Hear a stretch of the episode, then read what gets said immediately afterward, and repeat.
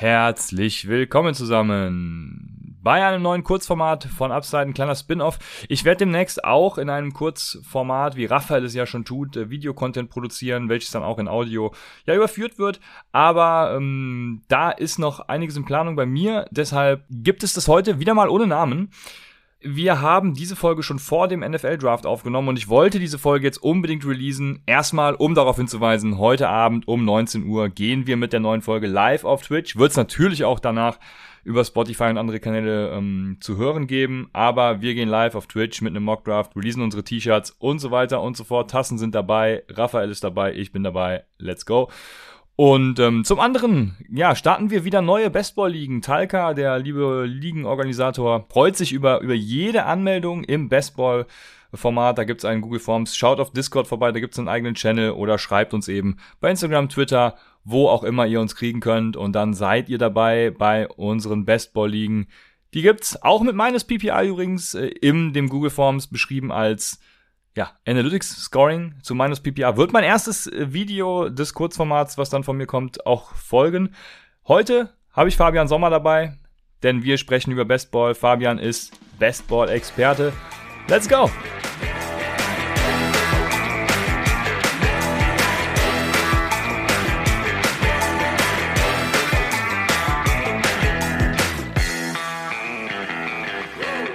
Mein Name ist Christian und an meiner Seite ist heute mal nicht Raphael, sondern der Fabian Sommer. Wir wollten von Upside ja, ja verschiedene Kurzformate ähm, ins Leben rufen, streamen, ähm, per Ton wiedergeben, manchmal auch Videos, wenn es was zu zeigen gibt. Ich will ja unter anderem das Minus PPR Scoring noch vorstellen. Das klappt am besten mit ähm, ja, visueller Beschreibung, wie ich festgestellt habe jetzt gestern im Podcast.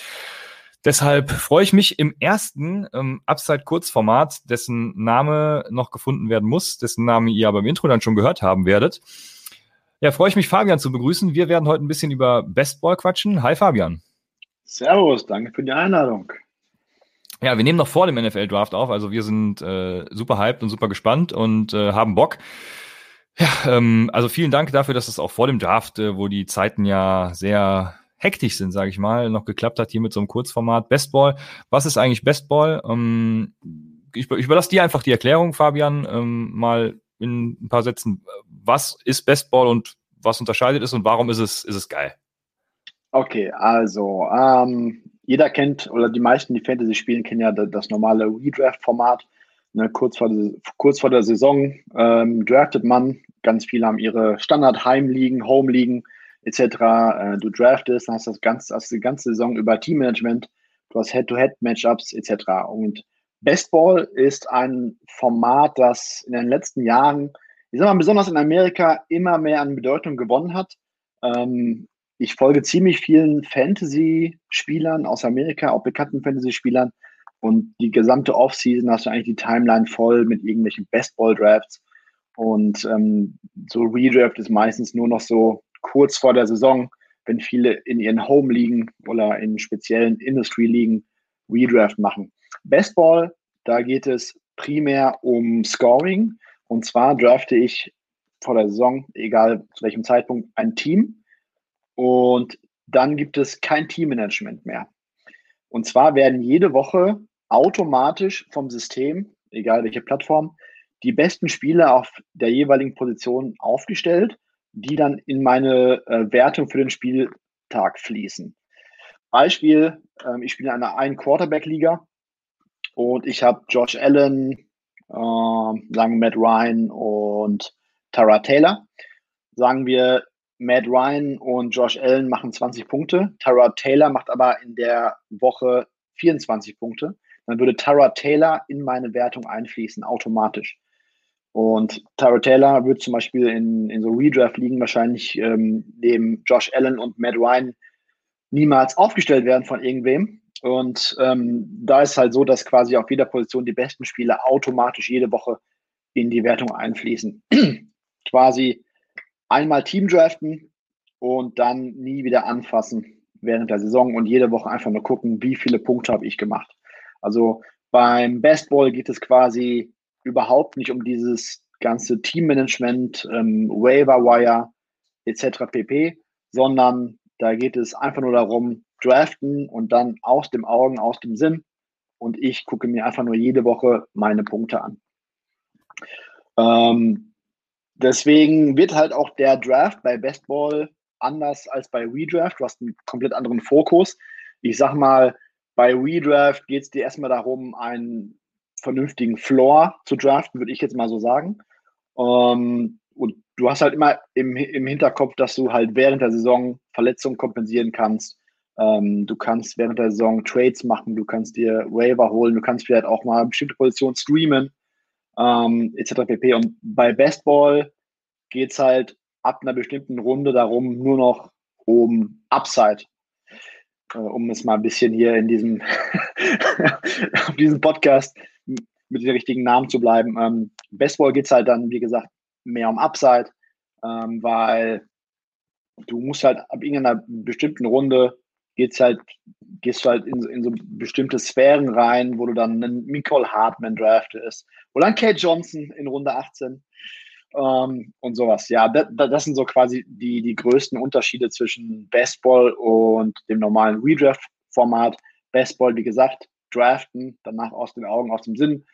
Und das Schöne am Bestball ist, du kannst im März anfangen zu draften. Du kannst auf bestimmten Seiten FFPC, FFPC, Underdog, whatever. Du kannst jeden Tag einen Draft machen. Du kannst jeden Tag, wenn du Bock hast, machst du einen Draft. Ganz viele Leute mögen ja bei Fantasy besonders das Draften. Und das ist halt bei Bestball so das Schöne. Du kannst 300 Ligen spielen in der Offseason, 300 Drafts machen. Danach musst du dich um keine mehr kümmern und schaust zwischen, während der Saison mal, wie du dich so schlägst. Ja, ähm, genau, Un Underdog, meinst du Underdog Fantasy? Die habe ich nämlich ja. letztens angeschrieben, die meinten, äh, in Europa sind sie vorerst erstmal nicht verfügbar. Ja. Ähm, genauso wie FanDuel gibt's ja auch nicht. Also wir haben ja auch von Upside jetzt ein paar Ligen gestartet, die über Fantrax laufen. Fantrax ist, glaube ich, so im Moment noch die ja, beste, in Anführungsstrichen, Bestball-Plattform. Ähm, Sleeper launcht ja auch gerade Bestball. Deswegen unter anderem haben wir äh, uns auch gedacht, das Format könnte jetzt vielleicht Sinn machen, hier mal Bestball vorzustellen. Ähm, ja, du hast es äh, hervorragend zusammengefasst und äh, du hast vor allem gesagt, äh, Upside-Spieler sind wichtig. Und was viele in meinen Augen beim Bestball dann aus dem Grund vielleicht falsch machen, ist, dass sie nur auf Upside gehen. Also meine Frage ist, wie wichtig ist für dich trotzdem noch der Floor in den ersten Runden im Bestball? Äh, es kommt drauf an. Also bei mir ist so, ich gehe in einen Draft rein, äh, und je nach meiner Draft-Position und dem, was in den ersten beiden Runden vor mir passiert, entscheide ich quasi meine Strategie für die ersten zehn Runden. Ähm, in Bestball Superflex, wenn ich da an 7, 8, 9 drafte, da sind meistens die besten 4, 5 Quarterbacks weg. Dann nehme ich Saquon Barkley, Zeke Elliott äh, oder whatever und versuche halt ähm, einen robusten Running Back Draft zu machen und dann versuche ich dann in den späteren Runden Quarterback zu nehmen. Zum Beispiel jetzt einfach mal. Also da, Strategie beim Bestball kommt bei mir persönlich einfach nur darauf an, welchen Spot habe ich und, und, was passiert in den ersten beiden Runden. Ähm, und ich glaube, bei, bei Bestball ist es wichtig, fragil zu draften, weil du kannst einfach nicht eine, eine meiner Meinung nach, glaube ich, kannst du nicht, und da gibt es auch ein paar Datenanalysen, zum Beispiel von Establish the One, von Michael Leone, der äh, letztes Jahr tausende Underdog Fantasy Draft untersucht hat. Du musst irgendwo versuchen, dein Team fragil zu draften. Das heißt, du musst irgendwo Abstriche machen und versuchen, bestimmte Sachen zu stacken. Ähm, weil beim Bestball, das sind zwölf Leute in einer Liga und du musst die meisten Fantasy-Punkte in einer Saison machen. Du musst die meisten Punkte machen. Die meisten Ligen sind top-heavy von der Payout-Struktur. Das heißt, entweder geht alles an den ersten oder an die ersten drei. Das heißt, du draftest kein Team, um Vierter zu werden. Du draftest kein Team, um mit 8-5 in die Playoffs zu kommen und dann zu gucken, was geht. Du draftest ein Team, das die meisten Punkte macht. Und das kannst du quasi vor der Saison in der Offseason nur draften, wenn du in irgendeiner Form fragil draftest und versuchst, auf Upside zu gehen. Und damit meine ich jetzt nicht, wie du es gerade richtig angesprochen hast, ab Runde 3 nur Leute zu nehmen, die irgendwie eine große Upside und keinen Floor haben, aber du musst halt gucken, dass du irgendwie fragil wirst. Wenn du in einer ein Running Back Liga spielst, so, so wie bei euch zum Beispiel, ähm, und ich, ich, ich, ich picke zum Beispiel an Spot 1, dann nehme ich Christian McCaffrey und bin mit Running Back durch. vor Runde 8 packe ich Running Back gar nicht mehr an. Dann nehme ich noch irgendwann nochmal einen Chase Edmonds, einen Miles Gaskin, weil wenn Christian McCaffrey sich verletzt, dann ist meine Liga eh vorbei. Dann, dann bin ich durch damit. Deswegen würde ich halt immer versuchen, dass man in irgendeiner Form fragil draftet, irgendwo Abstriche macht und versucht, andere Bereiche so zu stacken, dass du quasi dein, dein Ceiling ziemlich hoch ansetzt. Weil, wie gesagt, Bestball, vierter Platz bringt dich nicht nach vorne. Du musst Erster werden. Ja. Passend dazu bin ich übrigens gerade in einer unserer Ligen äh, auf dem Board in Runde 18. Ich könnte jetzt ein paar Rookies nehmen, Trey Sermon, Ramondre Stevenson, was weiß ich nicht alles. Oder äh, nehme eben so ähm, ja, altgediente Veteranen wie Rex Burkhead zum Beispiel, der letztes Jahr, was, was hat er in einer Woche gemacht? Ähm, keine Ahnung, irgendwie 30 Punkte oder so. Äh, hat kein Schwein im normalen Fantasy aufgestellt, aber im Bestball hat er dir halt dann eben diese 30 Punkte gegeben. Ne? Und ähm, das ist eben auch wichtig. Was wäre jetzt deine Strategie äh, in dieser Runde 18? Würdest du dann jetzt die Upside des Rookies Trey Sermon zum Beispiel nehmen, wo du denkst, der hat vielleicht die Chance, irgendwo Leadback zu werden? Oder gehst du tatsächlich auf, keine Ahnung, ich weiß jetzt gerade gar nicht, wer da ist, ähm, JD McKissick, Naheem Heinz und solche Konsorten werden vielleicht auch noch da sein. Ich habe es äh, gerade nicht offen, nur per Push gesehen. Ähm, was machst du, Fabian? Schwierig. Ähm, ich glaube, Heinz ist immer noch zweiter Running Back bei den Colts, richtig? Ja, also ja, wenn man Marlon Mack als dritten nimmt, ja. Okay, ja, ja. Marlon Mack Kreuzbandriss, glaube ich, gehabt, kann das sein? Ganze Saison nicht gespielt. Naim Heinz ist halt so, wenn Jonathan Taylor sich in Woche 4 verletzt, kannst du halt ein paar Wochen, hast du halt mit Naim Heinz ein mega krasse Upside, ne? Dann macht er vielleicht zwei, drei Wochen 20 plus Punkte, kriegt 20 plus Touches. Und das ist super, ne? weil, noch, noch mal ganz kurz den Bogen zum Thema Upside schlagen. Ähm, über Upside reden wir ja nicht über Spieler, die wir denken, die undervalued sind oder Sleeper sind und die dann ein komplettes Breakout-Jahr haben, sondern es geht halt auch darum, Spieler zu nehmen, die dir in zwei, drei Wochen einen absoluten Peak geben. Das, das, das perfekte Beispiel ist Deshaun Jackson. Deshaun Jackson hat die letzten drei Jahre, glaube ich, keine Saison mehr als fünf Spiele gemacht. Kommt hier zu den Rams äh, in Sean McVays System, wo er in Washington grandios gespielt hat. Und Deshaun Jackson, sagen wir, er macht nur fünf Spiele dieses Jahr, weil er sich wieder in Woche sechs verletzt. Deshaun Jackson kann dir halt zwei oder drei Wochen mit 25 Punkten geben. Zwei, dreimal tiefe Bomben von Matthew Stafford, dann macht er Spiele mit zwei Touchdowns, 120 Yards das ist für Baseball super. Dann geht er mit, geht er bei dir als Wide Receiver 1 oder 2 in die Wertung rein. Und der Pick in Runde 16, 17 für Deshaun Jackson hat sich komplett auch, ähm, bezahlt gemacht. Und das sind halt so Dinger, die ich halt unter Upside bei Baseball verstehe. Deshaun Jackson würdest du, glaube ich, in Redraft nie, niemals nehmen, oder? Ja, es kommt darauf an, wie tief die Liga ist, ne? Aber also ich würde der Aussage im Grunde genommen zustimmen, ja. Und das ist halt auch das Schöne dann am Bestball. Ihr müsst euch halt auch nicht um irgendwelche Leichen kümmern, die ihr mitschleppt, die ihr eh nie aufstellen werdet. Ähm, was so ein Deshaun Jackson wäre wahrscheinlich. So, wenn er die ersten beiden Wochen nicht liefert, dann droppt er ihn halt. Und ähm, dann rastet er in der dritten Woche aus. Das altbekannte Head-to-Head normale Fantasy-Problem, was jeder von uns schon mal äh, gehabt hat, jeder kennt. Und das umgeht ihr natürlich im Bestball ähm, genau mit dieser Sache, dass er dann eben aufgestellt wird, wenn er liefert.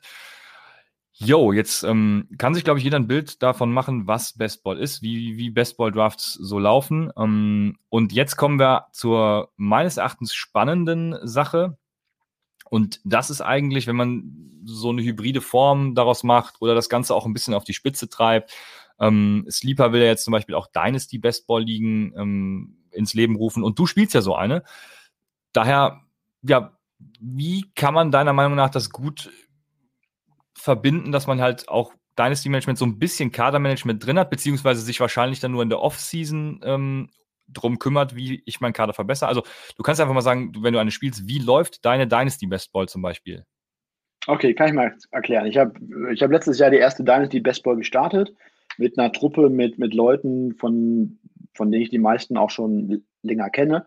Zum Beispiel der Emin Birinci, der FF Sherlock von Fantasy Dominator, der ist der Admin der hat die Liga aufgezogen. Ähm, wir haben letztes Jahr an, folgendermaßen angefangen. Also Dynasty Bestball äh, Draft hatten wir, glaube ich, im Mai nach dem offiziellen NFL Draft. Weiß nicht, 22 Runden oder whatever. Äh, oder, oder sogar 27, ich, ich glaube, wir hatten 27 Roster-Spots, dann waren das 27 Runden. So, und ähm, Baseball-Scoring-Format, ich glaube, neun Spieler gehen jede Woche in die Wertung, das war Superflex, also zwei Quarterbacks, zwei Running Backs, äh, drei Wide Receiver, uh, Tight End und, und noch irgendwie ein, zwei normale Flex-Positionen. Ich glaube, neun oder zehn Spieler gehen jede Woche in die Wertung. Und wir haben die erste Saison wirklich reines Baseball gespielt. Also jede Woche gingen die meisten Punkte in die Wertung mit ein und am Ende hat der gewonnen, der die meisten Punkte hatte. So, und dieses Jahr machen wir eine große Anpassung und wir übernehmen Head-to-Head-Charakter. Wir machen das folgendermaßen. Wir ähm, spielen Head-to-Head. -Head. Jede Woche spielt jemand gegen einen anderen. Wenn du gewinnst, kriegst du, ich meine, ein oder zwei Punkte. Aber darüber hinaus wird gestaffelt noch ähm, nach Punkten belohnt. Wenn du zum Beispiel, wir sind zwölf Leute, die, die besten vier Scorer kriegen pro Woche zwei Punkte. Danach die nächsten vier, äh, sorry, drei Punkte, glaube ich. Danach die nächsten vier kriegen zwei, dann eins und dann null. Also, wenn du einen der vier schlechtesten Scores der Woche hast, kriegst du null Punkte.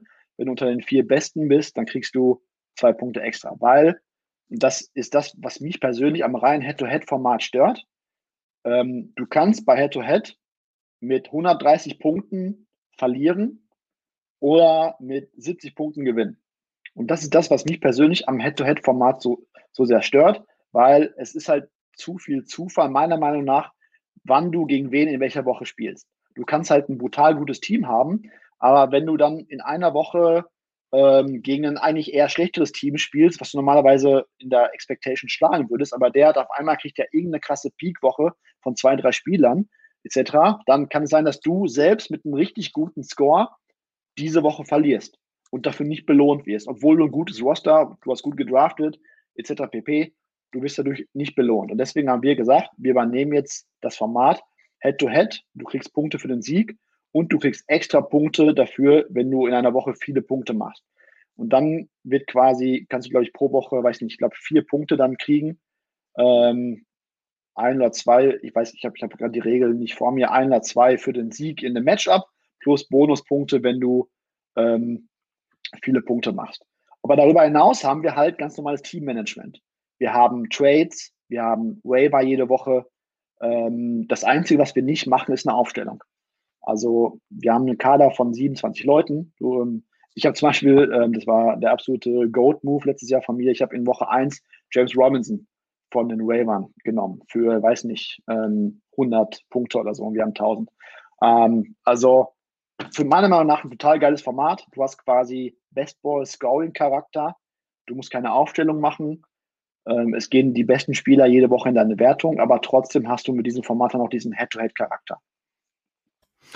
Ja, ist auf jeden Fall sehr spannend. Also das ist ja schon genau dieser Mix, der vielleicht viele an diesem Bestball-Format auch ranbringen kann. Ähm, ich habe mich auch in das Thema Bestball Dynasty so ein bisschen reingearbeitet und es gibt auch teilweise Ligen, die machen dann, äh, also die machen keine Trades und kein Wafer und haben Mitte der Saison so eine, so eine, so eine, ähm, wie haben sie es genannt, Trade-Woche quasi. Da haben einmal alle äh, GM dann die Möglichkeit, zu traden.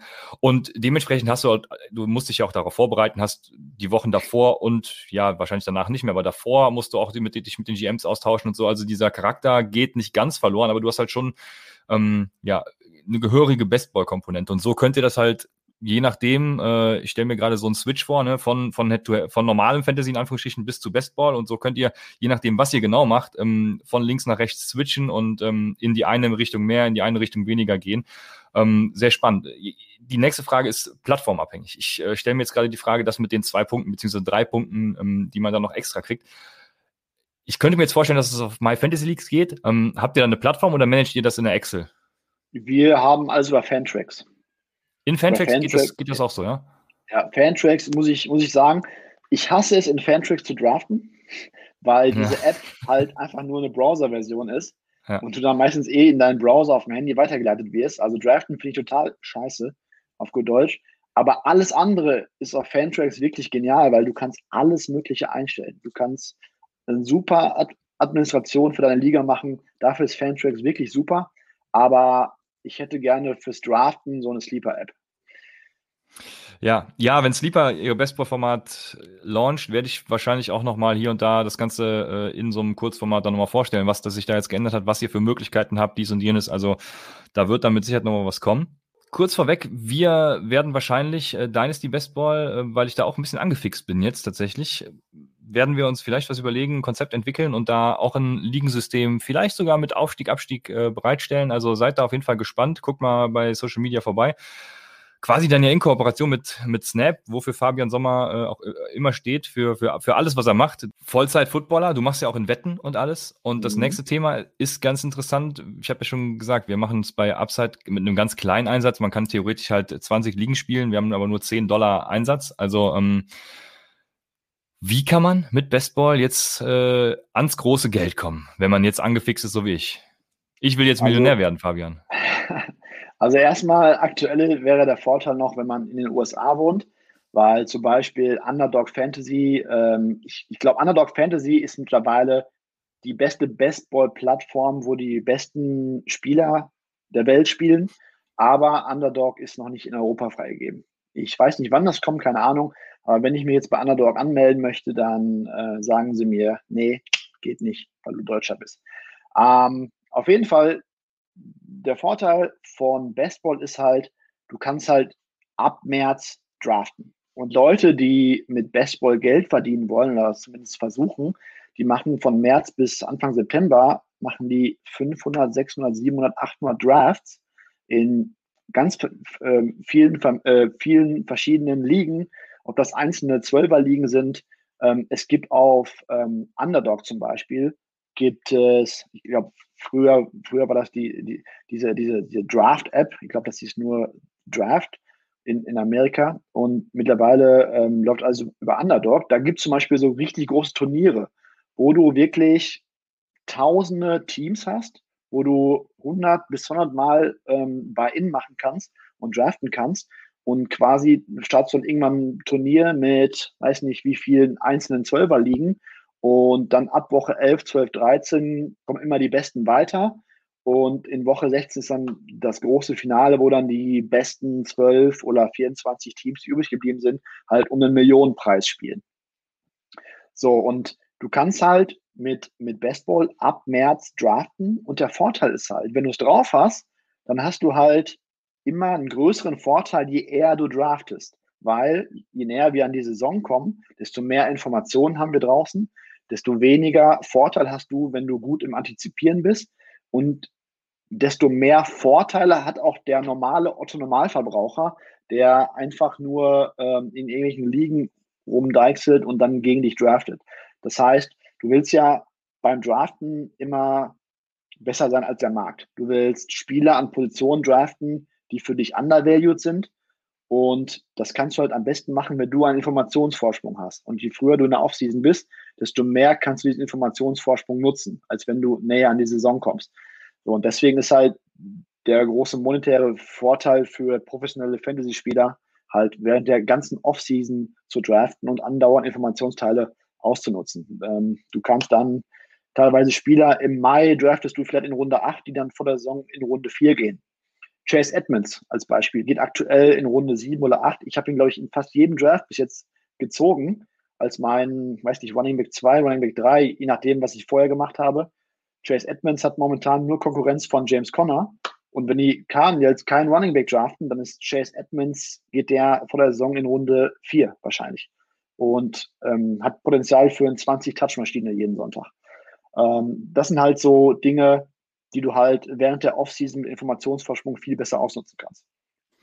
Ja, genau so handhabe ich es mit Zach Ertz, ähm, weil ich hoffe, dass er vielleicht noch irgendwann getradet wird. Buffalo soll er ja im Rennen sein. Also da, da spekuliere ich so ein bisschen drauf. Und ja, so könnt ihr halt mit eurem Wissensvorsprung äh, im Endeffekt, den ihr denkt zu haben, ähm, dann so ein bisschen spielen.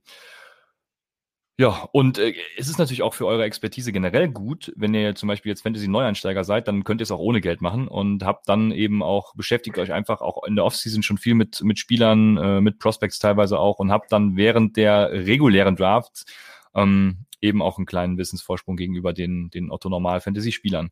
Und ich empfehle ja auch, ähm, also normalerweise empfehlen wir bei Upside ja immer, dass äh, den Draft so weit wie möglich am ersten Spieltag zu machen. Und genau das ist ja das krasse Gegenteil. Also ich bin auch gerne jemand, der draftet Rookie-Drafts. Ich habe zwar keine Liga, in der es gemacht wird, aber ich würde es gerne machen. Rookie-Drafts vor dem NFL-Draft zu machen zum Beispiel. Ähm, und äh, ja, also wo die geringste Informationen vorhanden sind, da fühle ich mich wohl und da habe ich Bock zu antizipieren und dies und jenes. Also sehr spannendes Format auf jeden Fall. Ich habe gerade eben mal geguckt bei DraftKings, äh, kann man das wohl auch spielen. Ich habe es noch nie, ähm, noch nie benutzt bei DraftKings tatsächlich. Underdog Fantasy habe ich mal angeschrieben, die meinten not soon, also was immer not soon auch heißt. Äh, dieses Jahr nehme ich mal an auf jeden Fall nicht, dass sie nach Europa kommen. Ja, deswegen ein bisschen schade. Aber ich würde sagen, wir haben äh, ganz gute, guten Einblick gegeben. Also wie gesagt, ich werde es bei Sleeper auch nochmal vorstellen, dann, wenn es äh, offiziell ist, auch mal ein bisschen auf andere Plattformen eingehen, vielleicht äh, Fantrax, äh, DraftKings, was auch immer.